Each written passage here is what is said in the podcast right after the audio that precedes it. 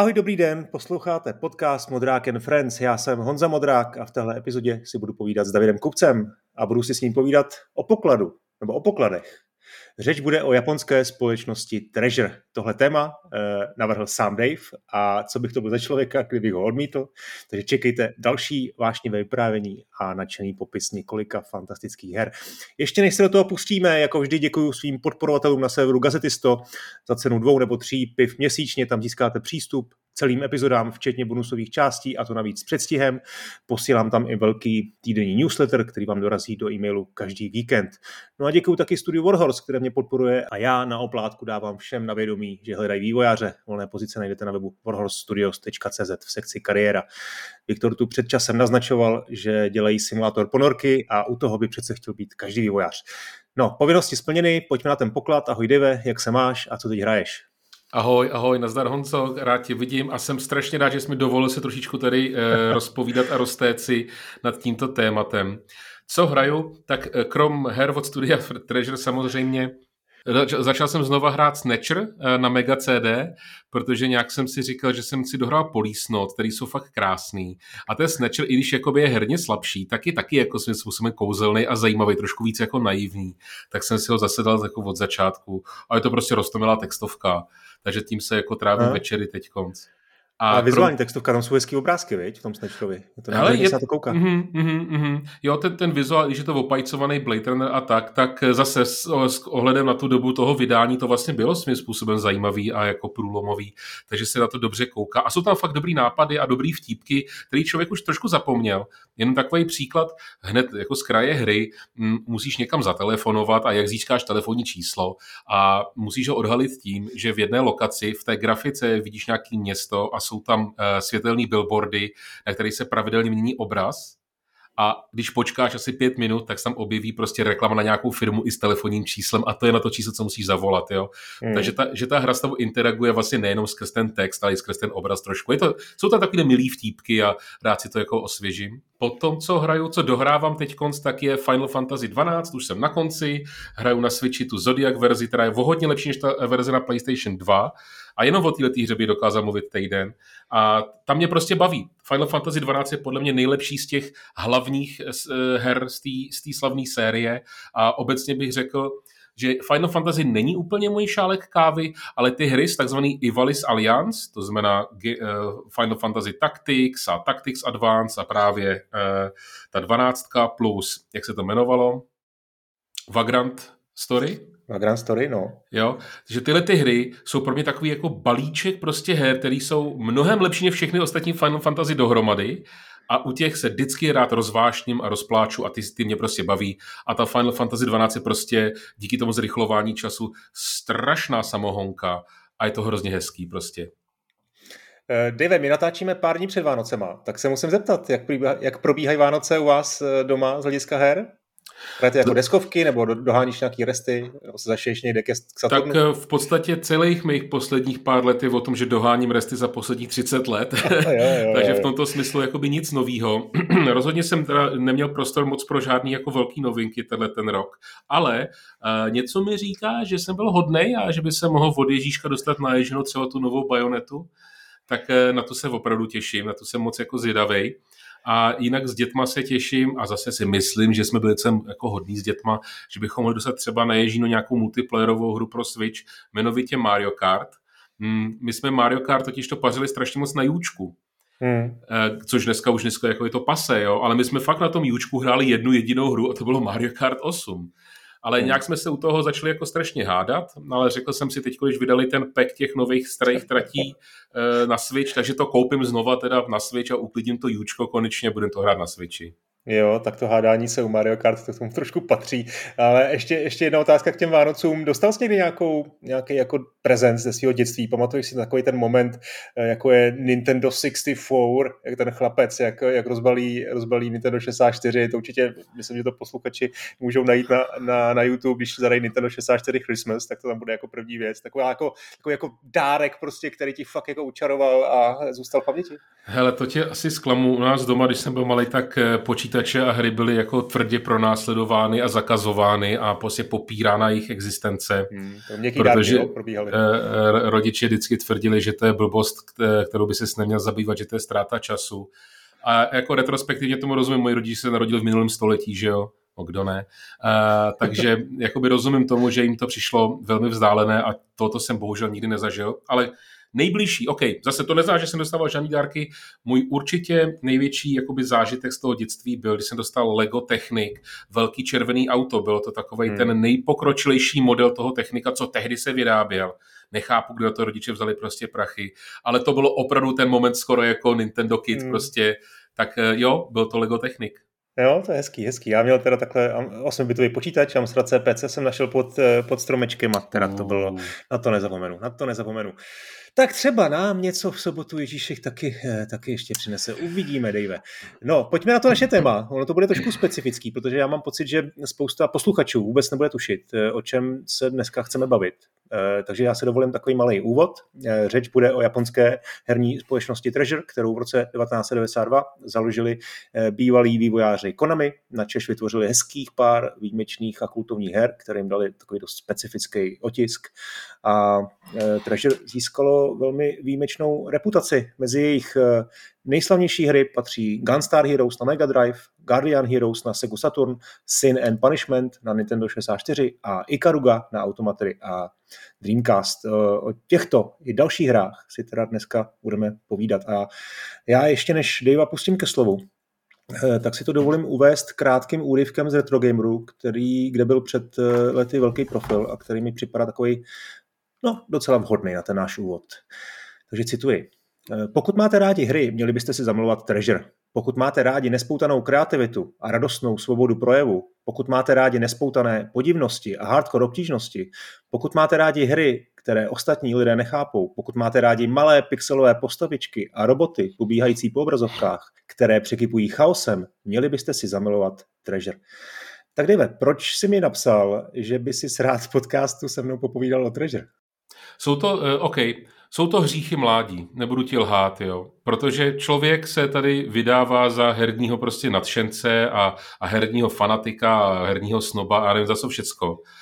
Ale vždycky máš tendenci prostě sklouzávat k těm věcem, které jsou nějakým způsobem populární Všimni si ten rozdíl mezi třeba posloucháním hudby, já nevím, v 80. 90. letech a dneska. Tehdy se k tobě dostalo prostě pár kazet, většinou pirátsky skopírovaných a byly to ty jediné kazety, co jsi měl. Takže si furt poslouchal dokola. Dneska máš na Spotify všechno. Dneska už vlastně tenhle ten étos toho doporučovaného eh, hudebního stylu od tvých kámošů, co jsi si na dvojčeti skopíroval, už neexistuje. A s těma hrama je to podobný. Vlastně hraješ a miluješ takový ty hry, o kterých si četl v těch časácích. Jo, myslím, teď se bavím o té naší věkové kategorii. Eh, ty, ty si třeba potom v tom, v tom score nebo takhle se dostával k těm hrám, co ti dodávali ti distributoři, ale ty si pořád ochutnával jenom nějaký jako špičku jo, toho ledovce, která se tobě dostala. Ta herní nebo jakákoliv umělecká tvorba je mnohonásobně širší. A teprve později, hlavně teda, když přišel internet a ty informace se k nám vůbec mohly dostat, tak si zjistil, že existuje bohatá prostě japonská produkce a Jediný, co si vlastně jako o té produkci věděl, že to má nějaký své fanoušky, kteří jsou úplně fanatický a posedlí, až tě to skoro jako odrazovalo. Jsi hmm. říkal, já přece nechci hrát hry, které hrajou tamhle ti pitomci, co tady prostě si honí ega nad pixel prostě šmupama, kde eh, unikáš mezi pixelovými prostě koulema tak jsem si vždycky říkal, tohle to nejsou hry prostě pro mě. Ale během těch let jsem se dostal k těm konzolím, přesedlal jsem z toho PC Master Race prostě do toho širšího objektu, toho hraní her, dostal jsem se k těm japonským hrám a postupně přes různé hry typu eh, Shadow of the Colossus a Metal Gear Solid a podobně jsem začal vlastně jakoby mm, pochytávat tu, tu atmosféru těch japonských her a přestal jsem je vnímat jako něco zvláštního. Jo, dneska už třeba, když se dívám na Katamari Damachi, což je hrozně jako ujetá hra, tak už ji nevnímám jako něco úchylného. Prostě začínal jsem chápat, že to je prostě nějaká svébytná tvorba nějakého člověka, který dělá hry, který jemu se líbí. A v tom je ten veliký rozdíl proti těm hrám, které se k nám běžně dostávají skrz reklamu a skrz ty žebříčky prodávanosti, což prostě jakoby chtě nechtě v nějakém zajetí nějakého komercionalismu, že prostě jenom to, co se prodává, o čem se dobře píše, jo, tak to je, co se k tobě dostane jako hlavně. To je to, co bojuje o tu tvoji pozornost. A tím pádem ti uniklo spousta, spousta her, které jsou podle mě fakt jako zajímavý. A to chci asi říct, eh, tak to, čemu říkáme dobrá hra, to máme každý svoje nějaký prostě měřítka, každý baví něco jako jinýho, ale přitom tady existuje nějaká prostě kategorie umělecké tvorby, kterou by si měl znát, buď jako, nechci říct jako povinnou četbu, jo, ale spíš jako všeobecný rozhled. Měl bys to aspoň chápat, měl by si ocenit, v čem to je zajímavý, v čem to je důležitý, v čem to je výjimečný, ale to neznamená nutně, že tě nutím do toho ty hry jako milovat a hrát jako do zemdlení. Jo. Tohoto si musí každý najít sám u těch her oproti hudbě nebo filmu je ten problém, že ten zážitek prochází skrz nějakou tu interakci. Takže vnímat ty hry jenom z YouTubeových kanálů, kdy najdeš jako dlouhý longplaye, to není dostatečný. Ty opravdu vlastně chci říct, ty by si si měl zahrát těch pár her, co dneska budeme diskutovat, tak já je opravdu vřele doporučuji, aby si si je opravdu zahrál, dal každý prostě třeba hodinu. A i kdyby si nedohrál, i kdyby ti třeba jakoby nebavili, tak si myslím, že tu hodinu jako pochopíš, v čem jsou zajímaví a jak moc se liší od jakýkoliv jiný tvorby. No a myslím si, že chceme mít ten život bohatý, takže čím víc takových jako unikátních věmů do života dostaneš, tak tím lepším budeš člověkem. Proto jsem tady to hmm. téma chtěl přinést, aby jsem jako mluvil o těch hrách, o kterých se fakt jako nemluví, nebo o nich víš jenom, že jsou prostě kultovní a tím to jako hasne. Hmm, takže ta umělecká tvorba nad rámec nějakého komerčního e, významu, ta vlastně v, t, v podobě Hair Treasure už fungovala před těma 30 lety e, v Japonsku. To je něco, co dneska na Steamu známe, nebo i na jiných digitálních storech, ale tehdy to opravdu jako bylo unikátní. Ono se k tomu i dostaneme, že ty kártridže jsou dneska jako extrémně ceněný, že byly vydávaný ve velmi omezených e, kvantitách a dneska za ty hry od Treasure zaplatíte jako stovky, vyšší stovky e, dolarů tak to je zajímavá věc. Pak je to ale i inspirace, to, to je to, o čem trošku jaký mluví, že, že to může být inspirativní pro, jak pro vývojáře, kterým to ukáže úplně nový koncept jako hratelnosti, tak i pro hráče, který najednou objeví, že tady je, se něco, někdo pokusil o takový ty klasický mechaniky, takový ty klasický troupy, že se to někdo pokusil udělat úplně jinak. To je taky něco, co tady dneska se budeme vytahovat. Tak to je ta výjimečnost Treasure, tady ty dvě věci. Mm-hmm. Myslím si, že jako v kostce to říkáš velmi dobře. Když jsme si povídali tenkrát o tvorbě Hideo Kojimy, jo, tak ta inspirace by tebe jako člověka měla vést k tomu, že nemusíš vlastně se snažit konkurovat těm současným troupům, anebo, nebo můžeš se samozřejmě vědomě rozhodnout, že chceš ty troupy implementovat po svým. I to je jako legální rozhodnutí. Jo? Hmm. Ale pokud chceš přijít s něčím novým, s něčím originálním, tak je dobrý se vlastně podívat na to, co už lidi jako vymysleli. A zrovna ty hry od Terže jsou takový neopakovatelný, který málo, málo kdo kopíroval což mi přijde hezký. Jo? Hmm. Nikdo si ne, ne, že by si netroufnul, ale nikdo nemá tu fantazii na to, aby udělal něco jakoby ještě originálnějšího než třeba to Treasure, nebo než ten Kojima a podobně. Tak proto mě to vlastně tak jako fascinuje, tyhle ty hry. Hmm. No hele, já se tam ještě na úvod trošku jako provokativně, protože to, to není jenom o těch pár hitech, které jsou opravdu jako nezapomenutelné a které jsou ceněný, ale ty hry Treasure jsou často jako velmi obskurní a řekl bych i zmatený a vlastně i se dá říct jako špatný. Jo? To není tak, že, by, že to byl jako hit vedle hitu tehdy, že jo? No jasně, to ne. Mm, vlastně, jo, když, tak, když to říkáš takhle, tak uh, Další důvod, proč mi to přijde to téma zajímavý, je to, že skrz ty hry toho Treasure eh, vnímáš nějaký příběh toho studia, fakt jako lidský příběh, jo? jak začali, co je vlastně donutilo se oddělit a kde scháněli, musíš se nějak živit, furt potřebuješ nějaký chleb, že jo? takže co si musel dělat pro to, aby prostě získal cash, ale že, že ten cash potom použiješ na nějakou další tvorbu a nejsi jako spekulant a tak dále. I ten příběh přímo těch lidí, který stojí za těma hrama, než bych znal jejich jména z hlavy, jo? tak je jenom příběh toho studia vlastně taky zajímavý. Je prostě hezký. Je to hezká hmm. pohádka. Hmm. No, ty už si tady minule se nechal slyšet, že ty, ty věci kolem, ty vývojářské příběhy tolik jako nesleduje, že ti to jako nezajímá úplně ty jména, že jsi spíš takový ten člověk, který se soustředí na ten produkt, což jako vlastně mi taky docela imponuje. Jo. Ale musíme teda začít treasurem eh, ve smyslu i, i toho, jak ta firma začala, eh, mluvili jsme o té svobodě projevu eh, to v tom citátu a to vlastně byl ten začátek, který inicioval založení Treasure v roce 1992. Zakladatel společnosti Masato Maegawa pičoval eh, nápad na hru Gunstar Heroes eh, svým nadřízeným v Konami a byl odmítnut.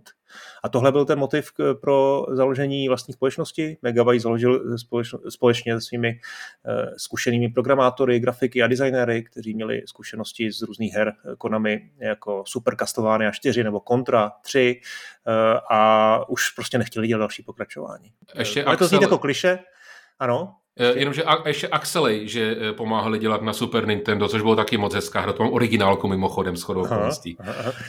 Takže bude to znít jako kliše, ale opravdu jejich snahou bylo vyvíjet hry, které sami chceme hrát. A to samozřejmě znamenalo i určitý finanční potíže a to jsou ty zakázky, o kterých, eh, které museli brát, o kterých ještě budeme mluvit. Ale asi začneme teda tou, tou první hrou, signifikantní eh, Gunstar Heroes, eh, září 93 Mega Drive. Hele, jak jsi správně řekl, mě víc zajímá ten produkt a ten produkt mě zajímá ještě navíc, že ho vždycky dvojrozměrně ta hra samotná, ten design a potom ten kód, ten program samotný. Pro mě to je prostě spojený jako v jedno a ty Gunstar Heroes to přesně ukázali. Hele, už, už ta kontra, co byla předtím eh, na Mega Drive, byla programátorsky jako fakt na výši. Rotující objekty, prostě spousta eh, spriteů animovaných, eh, solidní scrolling, prostě takový ten Mode 7-like, prostě scrollující hmm. některé levely a velikánský bosové. To bylo něco, co bylo žádaný, jo? to byl ten next gen v kontextu té doby. A když potom vlastně ty Gunstar Heroes přišli, tak mě to, když jsem se na to hru, jako, a to samozřejmě o mnoho let později v nějakém emulátoru jsem se na to díval, tak jsem si přesně řekl, tohle to není možné, aby běželo na Mega Drive. Jako to hmm. není možný. Ten způsob, jak to bylo nakóděný, podle mě vlastně přebyl všechny ostatní hry tehdejší doby. Uh, už tam byl vidět takový ten první pattern, který se potom objevuje u skoro všech jejich her. Ty máš nějaký zbraně, máš nějaký nepřátele, eh, každá zbraň má jinou účinnost, ale hlavně ta, každá ta zbraň má jiný chování. Něco, co si řekneš, že je běžný v každé hře, ale tady šlo vysloveně o geometrické chování těch projektilů na té obrazovce. V tom mi to přišlo jako jiný. Zatímco v těch kontrách a v jakýkoliv jiný střílečce se ti lišila střela, jestli je prostě jako eh, rovná nebo nějaký spread, jo, a tím to tak v podstatě jako haslo. Tady si měl naváděný střely, tady si měl střely, které se odrážely od zdí, tady si měl střely, které se automaticky točily o 90 stupňů, že ti dali takový ten mm, pocit toho, že ty takové zbraně si ještě neviděl v žádný jiný hře předtím. A to kouzlo spočívalo v tom, že jsi si v to, do toho levelu mohl vybrat vždycky dvě zbraně, a mohl si si vybrat podle toho, kterým tlačítkem si střílel, že střílíš jednou nebo druhou, případně třetím tlačítkem střílíš jakože oběma zbraněma zároveň, ale to nebylo tak, že stříleli ty dvě zbraně zároveň, ale že se sfúzovaly ty jejich geometrické vlastnosti. Takže pokud si měl uh, laser, který střílí prostě jenom jako rovně a vždycky, když se trefí, tak se otočí 90 stupňů. A měl si naváděný rakety a odpálil si to najednou, tak měl rakety, co lejtely prostě rovně, rychle jako laser, odrážel se o 90 stupňů a jakmile byl blízko nějaký cíl, tak se začaly automaticky navádět. Takže ty si dostal do rukou, řekněme, hm, čtyři základní zbraně, vždycky si mohl vybrat dvě z nich a s fúzováním jejich vlastností si získal novou paletu zbraní, takže si dohromady třeba 8 zbraní. A v tom mi to přišlo, říkám, wow, jak to, že nikdo s tím nepřišel dřív? No jasně, dřív na to nebyl výkon. Jako neumím si představit, že by si naprogramoval takhle složitý operace v nějakém 8 bitu, ne takhle hmm. jako dobře. A, ta, a hlavně v tom množství těch projektilů na té obrazovce. A potom samozřejmě druhý důvod, proč nikdo nepřišel dřív, že všichni sázeli na to jistotu. Jo? Už v té době těch 8-bitových konzolí, jo, zmínil si to Konami, když děláš hry na cartridge, že to stojí nějaký prachy, tak nechceš vydat něco, uči, u čeho si nejsi jako jistý, že to bude mít úspěch. Takže ten prostor pro to experimentování byl tehdy docela malý a chtělo to ty koule prostě přijít něčím takovým jako originálním. A tohle to mi přijde, že je jakoby esence toho treasure. Máme tady nějaký svoje nápady, takový, který nikdo nedělá, jsou dobře naprogramovaný, dobře to vypadá, ta grafika byla moc hezká. Ono ten, ten anime styl, ne každý ho jako má rád, takový trošku jako dětský, ale mě přišel jako krásně barevný a na to Mega Drive to jako vyčnívá na tu, na tu tvorbu. Hmm. A když si tomu ještě přidáš uh, fantasticky rychlej scrolling a obrovský bosíky, tak máš prostě mm, recept na, jako na, na hit a na úspěch. Takže hmm. Gunstar Heroes by měla být první hra, kterou bych jako doporučil jako podívat se do té historie, jestliže tohle je začátek, tak co přijde potom, to musí být jedině lepší. jo, jako, no. jo, jo. Tak já jenom dodám pár věcí. Myslím, že úplně to nepadlo explicitně, že to je run and gun akce, to znamená v podstatě 2D plošinovka, která není úplně o tom skákání, ale hlavně teda o, tom, o té akci, o tom střílení, to teda myslím, že padlo. A jak si sám řekl, extrémně eh, technicky brilantně zvládnutá, vyždímala ten výkon Mega Driveu, eh, kreativní z hlediska těch zbraní i těch bossů, možná k těm bossům ještě bys mohl něco zajímavého podotknout, jestli tam byly opravdu nějaký zajímavý obrovský boss hlasové s tím realizovým designem. Eh, a, ale co nepadlo, je, je humor. Ta hra nejenom, že byla jako velmi jako křiklavě výrazná, vizuálně velmi barevná, ale to, to prostě, i když tam byly ty roboti, ty si prostě bojoval proti robotům, tak tam byl humor. Ty nepřátelský vojáci občas zatančili, nebo tam jen tak najednou prostě kolem tebe proběhly zvířata? Bylo tohle to něco, která, co ovlivnilo pozitivně samozřejmě ten tvůj zážitek, nebo jsi to bral jako prostě, ha, OK, tak eh, hezký, zasmát se a jdeme dál? V době, kdy jsem to hrál fakt jako úplně poprvé, tak to, uh, ono vůbec jsem ty konzolové hry uh, z optiky toho PC Master Race vnímal trošku dětinsky. Takže mě vlastně jako nepřekvapilo, že to bylo tak, že ta grafika byla taková jako líbivá prostě a že to byl takový jakoby ten, ten humor, takový jako ta nadsázka. Já jsem ho nevnímal jako něco výjimečného, právě protože to byl ten úplně první jako vstup uh, do hmm. tady toho žánru, jo.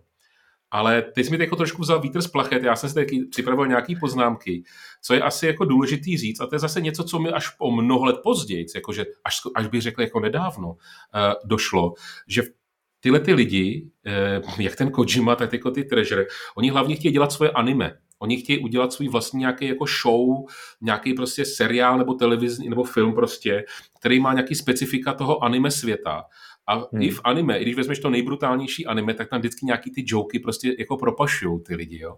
A dneska mi to přijde jako by ještě jasnější, když vidím ty hry, nejenom ty Gunstar Heroes, že vlastně ta, ta komedie do toho patří, jo. To, že si Kojima dává prdící prostě jako vojáky do strašně seriózní studené války, tak tady mi přišlo, že to vlastně bylo to stejný. Jo, ten humor patří k tomu anime, je to jejich prostě, to se netýká trežu, to je japonský styl vyprávění story, kdy sebe vážnější věc o záchranu světa musíš jako občas malinko odlehčit tím, že tam dáš nějaký joke, který tam jakoby nesedí. A to je to, co ti na tom přijde zajímavý, že tě to jako překvapí. Hmm.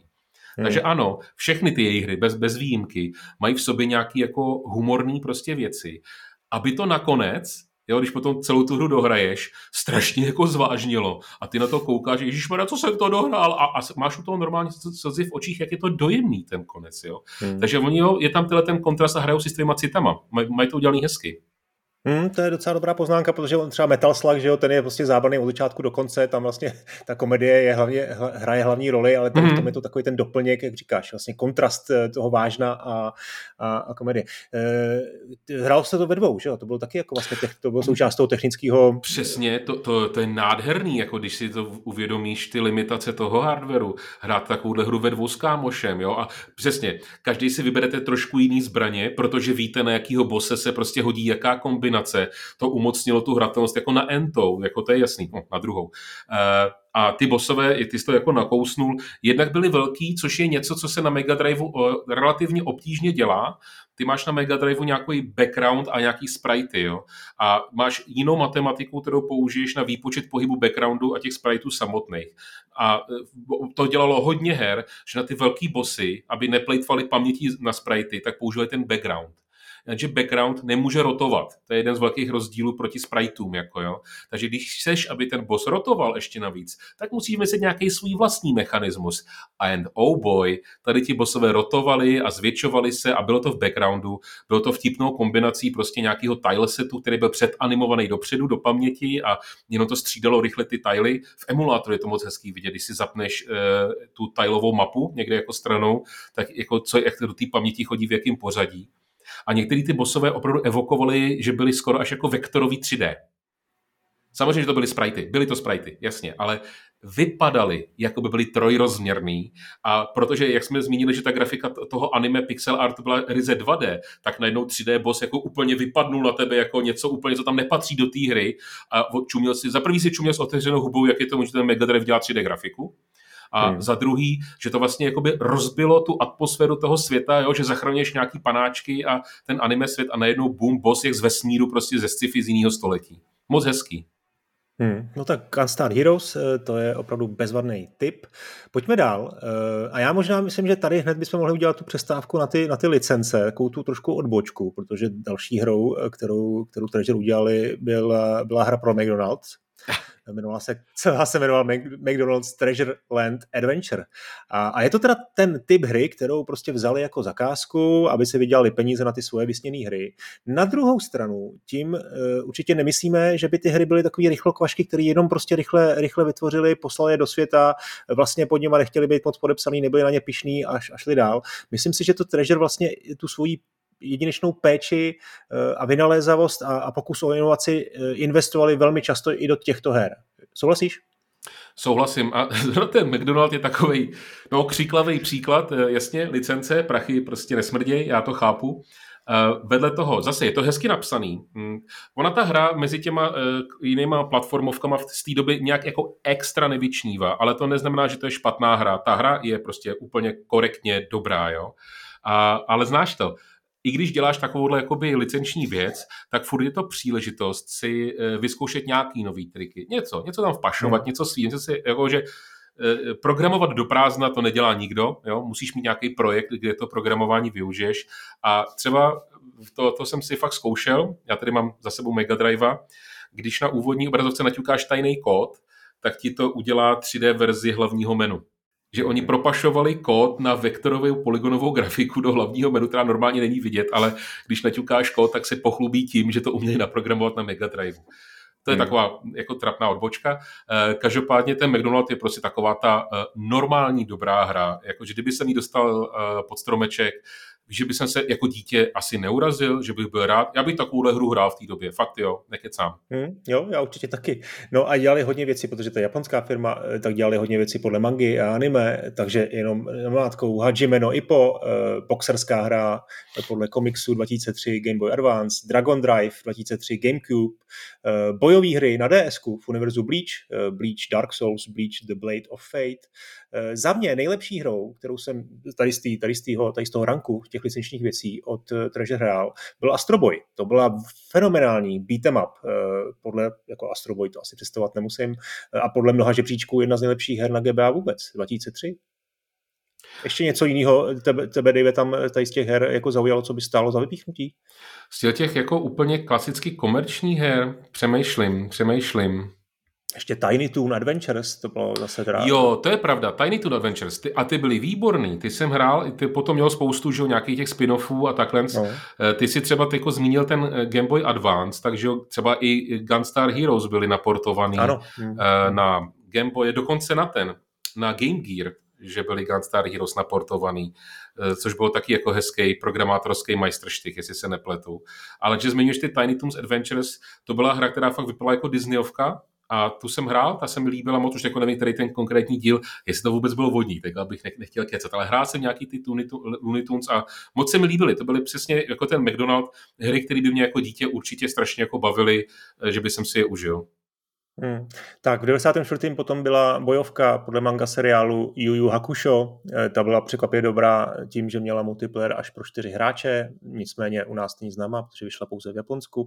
A možná eh, pokračování Gunstar Hero bychom se mohli zastavit. Alien Soldier, eh, kde v hlavní roli byl člověk a pták zároveň, napůl člověk, napůl pták, Epsilon Eagle, který se uměl nějak teleportovat po obrazovce a dokonce stál na stropě. To je taky asi designově velmi jako zajímavá věc. No hele, uh, určitě. Uh, teda trošku přeskočil, jednu ještě hrubý zmínil potom, ale no, když to říkáš, Alien Soldier je podobně taková ta hra, která právě oproti těm Gunstar vypadá jako pro dospěláky.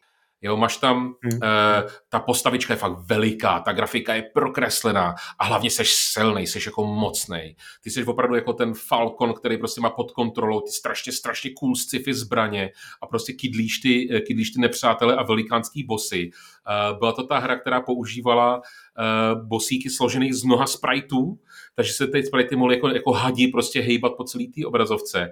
A hlavně právě, že tam byla ta možnost toho fúzování těch zbraní, tak to fakt povýšili jako na ten další level. Jestliže v Gunstar Heroes bylo prostě čtyři levely, v každém čtyři bosové a čtyři zbraně, tak tady těch zbraní bylo dohromady asi 70 a bylo tam 100 těch bosů prostě a bylo to takový to plnotučný. Jako Alien Soldier, je, tu jsem nedohrál teda mimochodem, je to mega těžká, náročná hra, ale je okouzlující, protože zase nemáš pocit, že si takovouhle hru někdy jako hrál.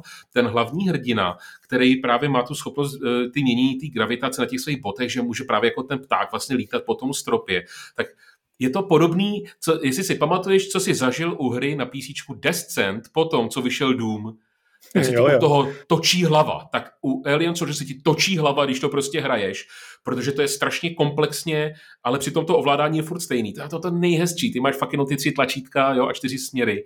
Ale točí se ti u toho hlava, jak moc máš tu kontrolu nad tou postavou a nad, nad těma nepřátelema, který prostě fakt sklízíš. Je to teda mega těžký. Nemyslím si, že um, Nemyslím si, že to je hra, kterou bych doporučil, protože budeš frustrovaný doslova z prvního levelu, ale dneska znáš ten termín boss rush, jo, že hry no, mají v sobě Tak, ale hra byla boss rush vlastně. To je boss rush, jo. No, no, no. To, to, chceš, to chceš si zkusit, to se podívej na YouTube a řekni, no. wow, Mega Drive, tohle v roce 95, impossible, impossible. Já jsem si tady otevřel Retro Gamer, kde, kde vlastně Maigava vzpomínal na jednotlivé hry a tady mě úplně fascinovalo, kdy on říká, eh, že tam byl ten boss Seven Force, který už byl známý že z Gunstar Heroes, který měl eh, v Alien Soldier pět variací. Pět variací, přátelé, jako bossu, bossa to dneska prostě je pořád jako docela víc než dost, že jo, máš jako tři variace a už je to jako hodně. Ale oni původně chtěli mít 70 eh, variací tohohle bose. 70 no. variací, prostě jenom říkal, no hele, ta hra prostě už vyšla v době, kdy už eh, byl, byl na obzoru Sega Saturn a už, prostě, už jsme neměli tolik času, tak jsme to museli prostě vydat trošku dřív, ale oni opravdu chtěli vytvořit, eh, vlastně ta hra byla sekvencí bossů, to už tady jako znovu to musím zdůraznit, a tady ten boss měl mít 70 variací. Já si to vůbec nedokážu představit, jako jak dlouho by ta bitva jako trvala. Uh moje predikce je taková, že podle toho, jak si hrál celou hru, tak by ti to vybralo jiný variace toho finálního bose, pak bys ta hra otočila, musel bys to dohrát znova, by si odemknul další jeho variace. To je, hmm. takhle bych typoval, že by to mohli udělat. Hmm, hmm. Dobře, teď eh, ty jsi začal tím, že jsem tady něco přeskočil. Tak Jednu hru, kterou bych zmínil, i když jakoby zdánlivě nezapadá do toho tématu, je Dynamite Heady. Uh, tam byl moc hezky udělaný, protože uh, pamatuješ si třeba Raymana, jak byl jako napsaný, hmm. tak hmm. Rayman byl složený že z několika spriteů, který se mohli na sebe nezávisle pohybovat. Jo? Ruce, nohy, tělo, hlava. Ten Dynamite, Head byl to samý s tím rozdílem, že to používalo tu hlavu opravdu jako k interakci. Podle toho, jakou si měl hlavičku nasazenou na té figurce, takový si měl schopnosti. Takže e, zatímco u Raymana to bylo fakt jenom jako grafika, tak tady to mělo i nějaký funkcionální význam. Má to moc hezkou barevnou grafiku. To je, to je určitě ta, to je, celá ta, ta hra je podle mě jako lepší než ten uh, McDonald. Jakože hmm. to, co se naučili s tou grafikou na tom Mega Driveu McDonaldu, tak to si tady jako, jako by rozvinul do, do svého vlastního designu a toho pixel artu. Tam bylo na výběr asi 10 nebo kolik prostě těch různých super skillů uh, s tou hlavou, co si mohl dělat. A uh, jenom to chci jako zmínit, že to je asi ta nejlepší hra, která není run and gun uh, od Treasure pro ten Mega Drive. Jo, jo, souhlasím. Ono to opravdu, když se podíváte na obrázky, tak to jako působí jako úplně generická dětská plošinovka, ale, ale opravdu to tak není. Jo. Technický skill, jak si řekl, jo, to, co se naučili na McDonaldu a na jiných hrách, tak tady jako různý jako triky využili toho Mega Driveu eh, a eh, vypadá to úžasně a strašně hezky a rychle se to hejbe. Eh, a zase tam jsou bosové, který si myslím, že jsou, jsou jako nadizajnovaný jako velmi výjimečným způsobem. No, hele, další v mém seznamu je taková hra, která zase úplně nezapadá do, do toho, do těch věcí od Treasure. Light Crusader, 95. Hmm. rok, Mega Drive. To je jediná hra, kterou jsem opravdu nehrál. Hmm. hmm. Přizna, jakože přiznávám, no, e, jako mám rád jako RPGčka, ale jsou na dlouho, takže jsem si jako šetřil jako na dlouhé zimní večery. Možná, že přišli právě teď, ale přiznám se, o této hře vůbec nic nevím, jenom jsem se díval prostě na Moby Games na obrázky a jako fakt toho, že najednou máš takový switch toho žánru, jo, z těch 2D scrollovacích rychlejch her do RPGčka japonského, mě přijde zajímavý, ale musím si ji nejprve zahrát, abych ní něco jako řekl.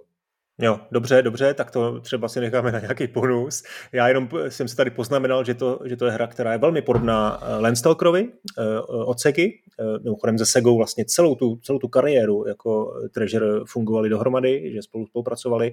Nebylo to exkluzivní spolupráce, ale Sega vlastně teda vydávala většinu jejich her.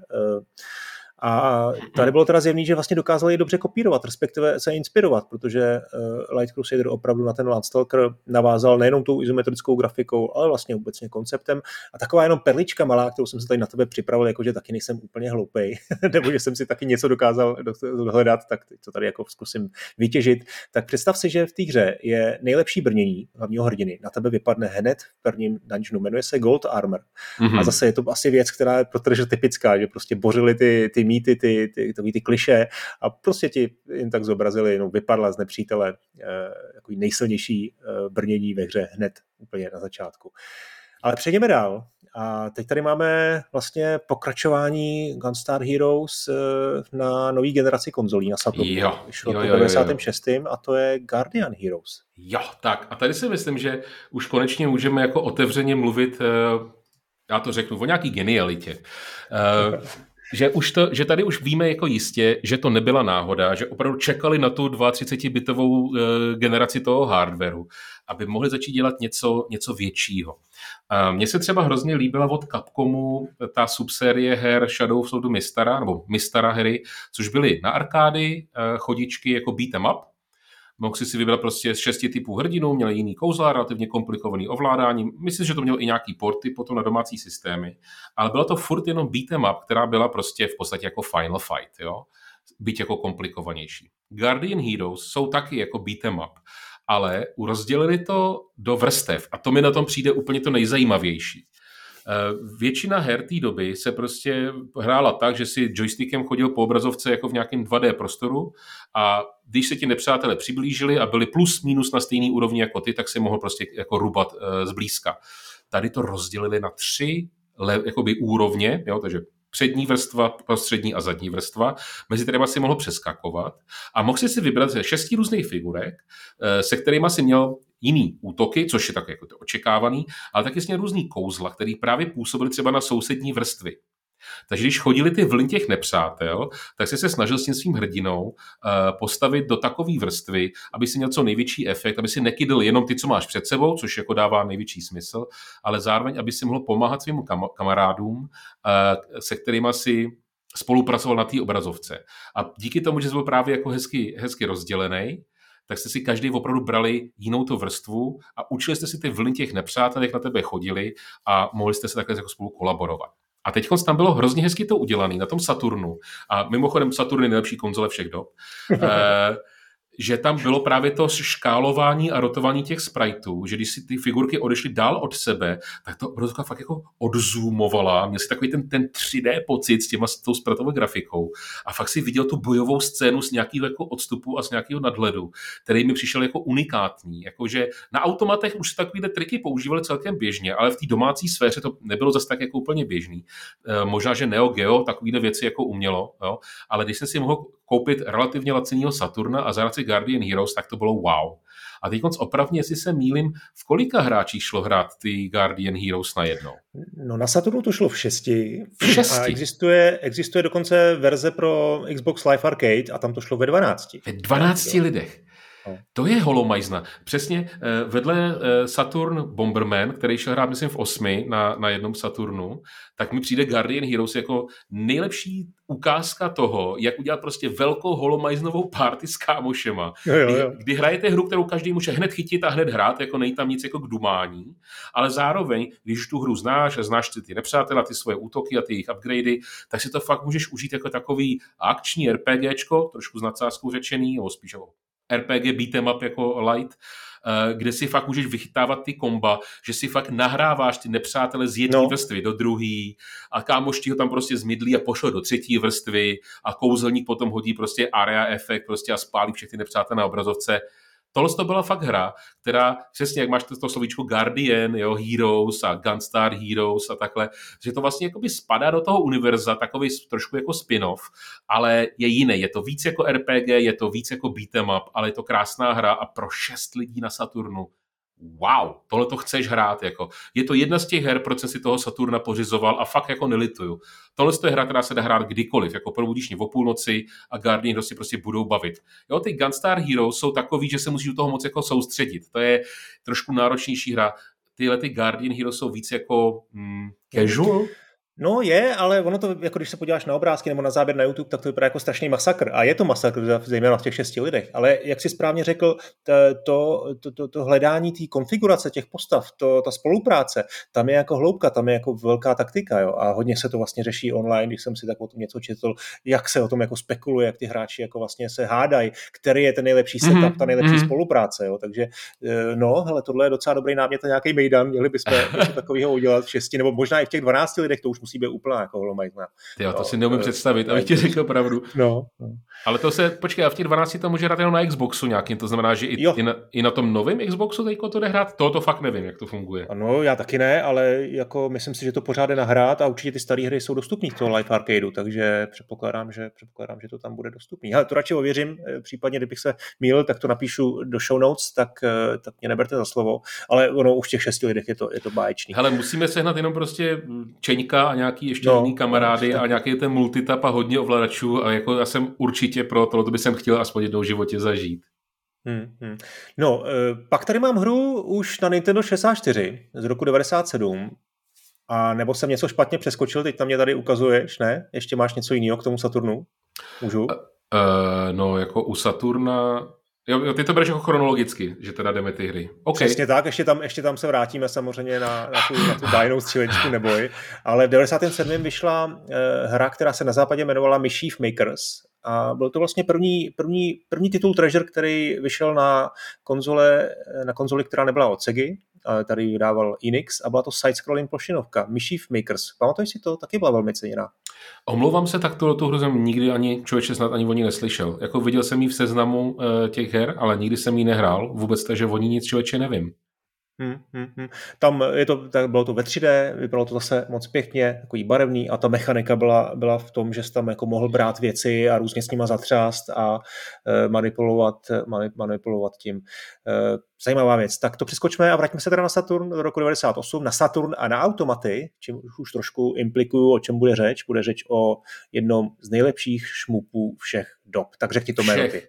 Všech dob Radiant Silvergun je nejlepší hra všech dob. Až tak, no, ne nejlepší šmup, ale nejlepší hra všech dob. Jo. Je, je, to, je to tak, hele, je to tak, samozřejmě všichni stárneme, někam jako rosteme a už prostě mladší nebudeme a když se na to dívám jako na svou herní jako kariéru posledních 30 let jako zpětně, vlastně víc než 30, tak si říkám, jestliže existuje jako jedna hra, kterou bych ukázal mimozemšťanům jako uh, tvorbu toho, co to jsou počítačové hry, tak by to byl Radiant Silvergun. To je Jedna hra... kterou bych ukázal mimozemšťanům. To je skvělý, skvělá definice kvality. No, proč? Proč bys to ukázal Pro... Eh, mimozemšťanům? Hele, Radiant Silvergun má v sobě jako všechno. Všechno. Je to, vezmeš prostě oblíbený hry, vezmeš dobrý principy, vezmeš jejich principy, uděláš z nich toho hezkou jako derivaci, necháš to malinko jakoby vykvasit, potom to spálíš, zdestiluješ a dáš to prostě na CD, vložíš to od Saturnu, to všechno ti už momentálně stalo aspoň tak 100 tisíc a řekneš, tohle to chceš hrát. Hele, OK, na toto jsem se fakt těšil a chystal. Radiant Silvergun je hra, která se asi svým stylem dá nejvíc připodobnit tomu, co dneska známe jako Dark Souls. Je to hra, kterou se učíš, opakuješ ji pořád dokola, eh, dohranou ji máš relativně rychle, třeba za hodinu ji dohraješ, nejde to tak jako velký problém, ale tím, jak se ji učíš, tak si odemykáš silnější zbraně. Tady ten Treasure fakt udělal to nejlepší, co si mohl vzít z těch Gunstar Heroes, a, a potažmo z toho Alien Soldiera. Ty máš od začátku všechny hry odemknutý, pardon, všechny zbraně odemknutý. Máš tři základní zbraně a každá má kombinace dvou, takže máš dohromady šest zbraní plus ještě meč, k tomu se vrátím. A ty tři základní zbraně mají své levely. A ty levely získáváš tím, jak kydlíš vlny nepřátel podle jejich barev. Červení nepřátelé ti upgradeují první zbraň, žlutý druhou zbraň, modrý třetí zbraň. Ty vlny ale těch nepřátel nesmíš přerušit. Takže když odprásneš tři červený a pak jednoho modrýho, tak máš přerušený kombo a nic nezískáš. Když se ti povede sejmout alespoň šest červených nepřátel za sebou, tak ti to automaticky upgradene tvůj první zbraň. Hurá! Další upgrade je, když zabiješ 12 červených nepřátel za sebou nesmíš mezi tím střelit někoho jiného. Jenže kde v tom levelu potkáš 12 červených nepřátel za sebou? Oni ty vlny chodí v nějaký jako logice a ty prostě hmm. třeba víš, že ve třetím levelu, když stojíš tady vlevo a použiješ tuhle tu zbraň, tak sejmeš 12 červených garantovaně a máš zase upgradeovanou zbraň. Další upgrade je, když sejmeš 18 červených nepřátel za sebou, bez přerušení. Jak to chceš udělat? No, jediná možnost je, že záměrně už netrefuješ modrý a žlutý nepřátele a jenom ty červený vyzobáváš. Je to o preciznosti. Ty se naučíš potom opravdu trefovat jedním projektilem přes půlku obrazovky v těch obrovských vlnách a do toho všeho uhýbáš těm projektilům. Je to, je to bullet hell v tom dobrém smyslu slova. Jo? Ty uhybáš nepřátelům jenom, aby si chytil toho 16. červenáka, aby si si konečně vyupgradeoval svůj první zbraň na tu nejvyšší úroveň. A potom už nemůže být prostě lepší. Jakmile vymaxuješ, tak hotovo prostě. Jo. Hypoteticky by si mohl tu hru dohrát jenom tak, že když jenom červený nepřátelé. To je jenom hypotéza. Myslím si, že to je jako fyzicky jako neproviditelný. Jo. Takže máš také pod kontrolou tři zbraně, tři různé barvy nepřátel a tím si ti upgradeují ty zbraňové systémy. Ty zbraně, které potom fúzuješ, ty spojování těch vlastností těch zbraní, takže naváděný lasery, eh, naváděný rakety, zadní střela a podobně, tak ty se ti neupgradeujou, ty jsou, ty jsou tak silný, jak jsou silný tvoje tři základní zbraně. No a potom přijde ten boss. Potom konečně přijde ten boss a začne na tebe zvracet s odpuštěním ještě růžový projektily. Růžový projektily jsou stejně nebezpečný jako všechny ostatní. Tvoje raketa vydrží přesně jeden zásah, nemáš zdravíčko. Avšak růžové projektily můžeš polikat. Máš meč, kterým se můžeš ohnat okolo sebe, udělat takový kolečko a můžeš tím spolknout ty růžové projektily a tím si nabíjíš svoji megapráskovou super ránu a když odpráskneš mega práskovou super ránu, tak jsi na chvilku nesmrtelný a všechno na obrazovce zabiješ najednou. To, jsou, jsem, to, co jsem popsal, jsou de facto všechny tvoje eh, výrazové prostředky. Takže na Saturnu máš šest tlačítek na palci, to je těch, těch šest zbraní, plus na levém ukazováku máš ten meč a to je všechno, co máš za celou hru a nikdy se to nezmění. Stejně jako v Dark Souls máš prostě jeden set animací s nějakou zbraní, tak to je tady úplně stejný.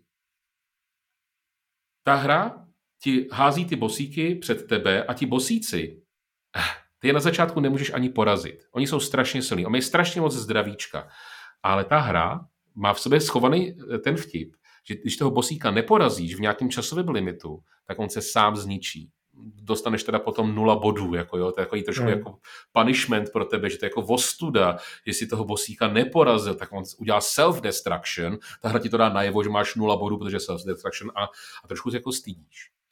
No a pak tu hru nějak jako prostě pokazíš a dojdou ti kredity a dobrý, v pohodě. Druhý den se k té hře vrátíš, zapneš ji a všimneš si, a to je to, co já jsem dělal tu chybu, ta hra si pamatuje ten level odemčení těch tvých zbraní. I když zemřeš, i když hraješ jako úplně novou hru, tak ta hra ti nasejví tvůj odemčenost těch tvých zbraní, takže hraješ tu hru znova, ale už se silnějšíma zbraněma a ejhle, Zase si vyupgradeuješ ty své zbraně, zase chytáš ty vlny těch nepřátelstvených barev, zase si o něco vylepšíš ty zbraně a ejhle, najednou ty bosíky začneš porážet. Je to teda na poslední pikosekundu, ale už ho porazíš.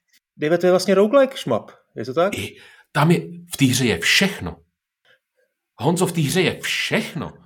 V tom je adventura, v tom je roguelike, v tom je RPG, vývoj prostě zbraní, teď jsem to popsal, jako levelíš ty zbraně, v tom je skill-based hraní, jo, to trefování těch nepřátel, v tom je memorizace, v tom je fantastická grafika a hudba, kterou když si dáš jako soundtrack do sluchátek, tak u toho máš chuť řvát a brečet zároveň. Potom ty bosíky, když už máš ty zbraně fakt jako vyupgradeovaný hodně, tak pak je kydlíš kamaráde, za pět sekund. jako v Monster Hunterovi. Ty už víš, co děláš a vlastně tím, jak si tu hru několikrát otočil po sobě, byť si třeba nedohrál do konce, jak si pamatuje ten progres toho odemčení těch zbraní, tak tebe to motivuje to hrát znova a znova a vždycky se dostaneš v kousek prostě dál. A říkal jsem ten bullet hell, jo. Eh, já jsem si vždycky myslel, že bullet hell hry jsou prostě pro magory, který jako chceš odsoudit, taky jsou to magoři a že nemají život, jo. Radiant Silvergun je bullet hell, ale není to o tom, že by byl jako by obtížný. Eh, ty si, ty si vtipně na začátku vlastně Radiant Silvergun vůbec nezmínil a já jsem to chtěl říct. Radiant Silvergun je opravdu jediná hra, kterou bys měl hrát. Jako ze všech těch her od Treasure. Jediná, která ti stačí, aby si hmm. pochopil, o čem to celý je, je jednou dohrát Radiant Silvergun. Ale pozor, teď ti to jako ulehčím ti to. Hraj to klidně v nějakém arcade režimu, kde máš nekonečnou mincí. Protože, jak jsem říkal, ty tu hru vlastně nemůžeš nedohrát. Ty, když máš dostatečný počet mincí, tak ty bosové se sami zničej. A ty tu hru nakonec dohraješ. To, ono jako je nemožný nedohrát. Jo? Samozřejmě ty ji hmm. dohraješ, ale nemáš odemčený žádný zbraně, protože si třeba špatně kydlil. Jo? Nevadí, tak to hraješ znova. Ta hra si pamatuje ten tvůj progres. Ty bosové tě prověří po všech stránkách. Jo? Ta, ta rychlost té rakety je relativně pomalá, ale zároveň eh, ta, ten hitbox tvůj je opravdu jeden pixel. Je to fakt single pixel. Čili i když ten projektil ti jako projde křídlem tvojí rakety, tak to se nepočítá. Jo? Ty se potom fakt jenom soustředíš na ten jeden pixel uprostřed své rakety, necháváš na sebe pršet ty projektily a v podstatě jediný, co děláš, je, že teda jedno tlačítko držíš jako tu zbraň, kterou střílíš, jasně, a druhý tlačítko, který hlídáš, je ten meč, aby si mohl absorbovat ty růžové útoky, které tam občas na tebe přijdou, a jinak se jenom soustředíš a po pixelech doprava doleva uhýbáš déšti střel, který ti vytváří na obrazu na obrazovce fakt jako obrazy, skoro až jako mm, jako hodně expresivní obrazy. Je, je to strašně bohatá, ta grafika je zářivá, je pohlcující a to by z toho tak přecházejí v oči, že potom už ta nervozita toho tvýho palce tě prostě jako fakt vy, jako vytrestá, uhneš o pixel vedle a seš mrtvej. E, mimochodem, když chcípneš, tak sice ti zůstanou upgradeované zbraně, všechno zůstává stejný, ale přijdeš o to nabítí těma růžovými kuličkama, což je takový blbý. Takže ty vlastně chceš ten tu megapráskovou střelu si fakt šetříš, když už prostě víš, že tady tu vlnu těch projektilů nemůžeš jí uhnout, tak to odpálíš ten mega prásk a jsi chvilku nesmrtelný, vyčistíš tu obrazovku a jdeš prostě dál. Hmm. A jako ty bosové, jak je procházíš, tak vlastně eh, ono se to vlastně stává takovým boss rushem. Tam se střídají vlastně dva typy nepřátel. Buď přichází vlna, který připomíná nejvíc galagů, jako fakt přijdou prostě takový jednoduchý nepřátelé, ale mají ty barvy. Takže i tyhle ty galaga vlny už začínáš jakoby cíleně e, mydlit tak, aby si získal co největší jako chain těch zničených jednobarevných nepřátel a pak přijde boss. A pak jsou třeba dva bossové, pak zase dvakrát Galaga a pak přijde zase jako jiný boss. A tohle to všechno. A teď konc... můžeme spojovat? To, tohle je nefér. Já vím, že ta hra je stará, ale můžeme spojovat? No, tak záleží na tom, co chceš říct jako za spoiler, ale jako vzhledem k tomu, okay. že nebudeš mluvit o příběhu, ale o hratelnosti, tak asi nějaký jako citlivý, citlivě podaný spoiler, proč ne? OK, OK, dám, dám citlivý spoiler. Eh, když tohle to všechno jakoby přežiješ až do konce, tak jenom co chci říct, finální boss ani nemá zdravíčko. Finální boss se nedá sestřelit. Finální boss ani netrefuješ. Finální boss má jenom časový odpočet, kdy musíš jenom prostě přežít. Ty neuvěřitelně složitý vlny, prostě tam už ani nestřílíš, protože ta tvoje střelba mimochodem to generuje že jo, víc eh, bordelu na obrazovce, takže to, jako, ti to rozrušuje. To už ani nestřílíš, to už jenom uhybáš. A to už jsi tak namástrovaný tou dobou. Říkám, ta hra trvá hodinu, když ji chceš dohrát celou. Jo? A trvá ti to třeba dva týdny, než se to naučíš jako dohrát. Jo? Ale říkám, že máš neomezeně mincí, to není jako tak velký problém. Tak ty už potom toho bosíka vlastně jenom mu uhybáš a čekáš na jeho sebedestrukci. A promiň, budu mluvit i o příběhu, já ho nebudu vyzrazovat, jo, ale je to anime, je to pořád anime. Říkám, v té hře je všechno. Honzo. Tam je anime, kdy vlastně ty zachraňuješ zemi před nějakým jako velikánským bohem, který se snaží tu jako zemi zničit. Ale ten bůh uspěje, oni tě porazí, oni ti zničí tu zemi. Což není zase tak velký spoiler, to je v prvním levelu, jako jo. A ty máš potom vlastně, že cestuješ v čase do minulosti, o 100 tisíc let do minulosti, v době, kdy ještě ani země prostě nebyla sformovaná tak, jak ji dneska známe. A snaží se vlastně zabránit tomu, aby se ten Bůh jako vůbec celý narodil. A teď, a teď už přestanu spojovat, protože vlastně ten vtip je v tom, ona ta hra je nelineární příběhově i hratelnostně. Podle toho, jak ty bosíky kydlíš, jestli mají sebedestrukci nebo je fakt zabiješ, tak máš jiný hmm. odbočky do té minulosti a podle toho máš jiný vizení toho celého příběhu na konci. Proto ten finální boss ti vlastně neklade už ani potom odpor, protože záleží na tom, jak jsi to vlastně hrál do toho okamžiku. Když to hraješ na automatu, tuhle tu arcade verzi, co jsem právě popsal, tak tam je ta, ta story vyprávěna jenom textově. Jo? Když to hraješ na Saturnu, tak je tam přímo story režim, který má regulární anime sekvence, kterýma se vlastně vypráví ten začátek, prostředek a ten konec, eh, podle toho, jak si to hrál. Abych to nějak jakoby celý zabalil. Radiant Silvergun je vizuální pornografie. Eh, nechceš mít prostě vzrušení z žádný jiný obrazové informace, než je Radiant Silvergun. Takhle, takhle mají vypadat všechny hry prostě. Tohle je minimum nový stanovený. A ještě se vrátím k té hudbě. Je to, je to digitální orchestr, to je to, co na tom cením si nejvíc. Že ta hudba není, že vezmeš jako orchestr a nahraješ to na CDčko, ale ta hudba jako je, je dělaná jako počítačem. Je, jo, je to syntetizovaný, ale působí to jako virtuální orchestr uvnitř toho Saturnu, který ti prostě řve okolo tebe a na konci je ticho. Vždycky, když je ticho, tak víš, že prostě si došel k nějakému míru a ten mír se skrývá na tom konci. Ty to dohraješ tu hru, odložíš ten gamepad a řekneš, teďko by to chtělo ukázat těm mimozemšťanům, protože tohle to by měl vidět každý. Radiant Silvergun je nejlepší hra všech dob. Tak já jsem tady nechal krátkou stylovou přestávku, tu tam určitě stříhat nebudu. Mám pár otázek, Dave, jestli můžu. Provídej. Prosím tě, Existuje něco tady v té hře, jako je Perfect Run? Jasně, jasně, jakože myslím si, že najdeš na YouTube úplně regulární perfect runy. Eh, rozlišoval by jsem mezi tím, kdy teda hraješ jakoby opravdu od nuly, že nemáš ty upgradey zbraní, anebo naopak, kdy máš plný upgrade zbraní. Tak já si myslím, že ta druhá kategorie stoprocentně existuje, když máš ty zbraně odemknutý na maximum, tak eh, prostě to dohraješ, dá se to namemorizovat takže to dohraješ celý bez ztráty srdíčka. Eh, když, když to hraješ na tom Saturnu, tak na jednu minci máš tuším 9 životů, tak já jsem to dohrál na 9 životů. Jako většinu jsem ztratil na konci, jo. Ta hra se hmm. dá perfektně namemorizovat, jako je, je zapamatovatelná. Ještě pro mě takový, se malinko vrátím, ty upgrady zbraní nejsou pouze o tom, jak jsou ty zbraně silné, jakože kolik dávají damage, ale i o tom třeba, když máš spread gun, tak jak moc je široký ten spread. Jo?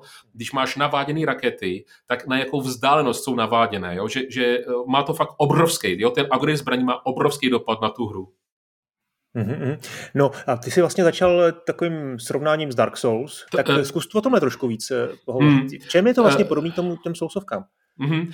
OK, eh, sousovkám to není podobný jakoby z hlediska té eh, rizí jakoby hratelnosti, protože je to fakt jako odlišný žánr. Ale co to má společného, kde je ten přechryv, řekl bych, jako stoprocentní, je to, že tě to nutí učit se něco, co si v životě předtím nehrál. Že ten důvod, proč to přijde těžký, není proto, že by ta hra byla nějak jako objektivně obtížná, a oproti třeba tomu Alien Soldier, který je prostě pro mě nehratelný téměř. Je to jenom o tom, že to ještě neznáš. A každá ta, každý to tvoje, ten tvůj jako frustrující, nebo frustrovaný výkřik, který máš, když jako chcípneš, tě ve skutečnosti posouvá dopředu. Uh, oproti teda Dark Souls, tady se dostaneš dál, i když nezabiješ toho bose, protože se sám zničí. V tom jakoby je ten rozdíl, jo? ale to opakované to hraní a to vychytávání těch jednotlivých zbraní si myslím, že je tady jakoby to podstatný. Ono se to fakt hraje jako nějaký roguelite, RPG, Souls-like, protože se musíš soustředit, memorizovat, pixel perfect, jo, nesmíš dělat ani jedinou chybu a jakmile se to naučíš, tak už to hraješ automaticky. Jako dneska Dark Souls, když hraju, tak už, už vím, kam jdu, vím, proč tam jdu, vím, v jakém pořadí to mám dělat, tak ten Radiant Silver Gun, oproti všem i jiným jako šmupům, anebo jiným jako těm bullet hell hrám, je podle mě fakt designovaný s tím, že ti to chtějí naučit ti lidi. Jo? Že ti nechtějí jako frust, oni ti nechtějí zastavit. Oni ti chtějí jenom říct, takhle si myslíme, že by se ta hra měla hrát. A my chápeme, eh, že se to liší od všech ostatních her, co znáš. Stejně jako Dark Souls nebo Demon Souls, když prostě vyšli, tak ten šok byl hlavně v tom, že to bylo něco, co si neznal. A jakmile jsi to pochopil, že to je nějaká mutace Metroidvánie, která má nějaké svoje pravidla a ty pravidla si jako přijmul jako hráč a začal si si v někoho zlepšovat, tak uvnitř, Honzo, uvnitř si začal růst jako hráč, jako člověk, jako bytost.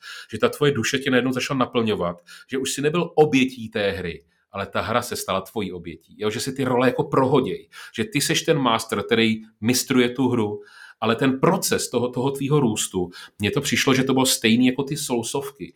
Dneska už je Souls žánr zaběhnutá věc a už tě dneska nepřekvapí, jo? ale dej se do toho roku 2007-2008, kdy to jako vycházelo, tak to bylo, bylo to jako eh, zjevení prostě, jo. Tak hmm. Radiant Silvergun je to samý, který teda opticky má ten žánr těch šmupů a těch jako bullet hell her, ale vlastně je to něco, co z tebe má udělat lepšího člověka.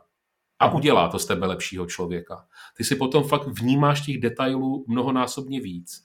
A a potom ta hra se tě odemyká. Pak si teprve začneš uvědomovat, že ty kombinace těch zbraní mají opravdu smysl, že nemůžeš celou hru používat jednou zbraň jenom protože dává největší damage. To je nesmysl. Tak já myslím, že vám Dave Radiant Silvergun prodal. Mě alespoň určitě. V druhé hodině podcastu jsme probrali i další hity Treasure. Vedle Radiant Silvergun především Sin and Punishment, Ikarugu a pak i řadu menších her. To si můžete poslechnout v plné verzi podcastu pro předplatitele. Detaily najdete na modrák.gazetis.to, kde si pak RSS odkaz stáhnete do své podcastové aplikace, kam se vám všechny podcasty stahují automaticky. Díky za vaši podporu i za to, že jenom posloucháte. Užijte si Vánoce a uslyšíme se zase u nějaké další epizody. Ahoj. thank you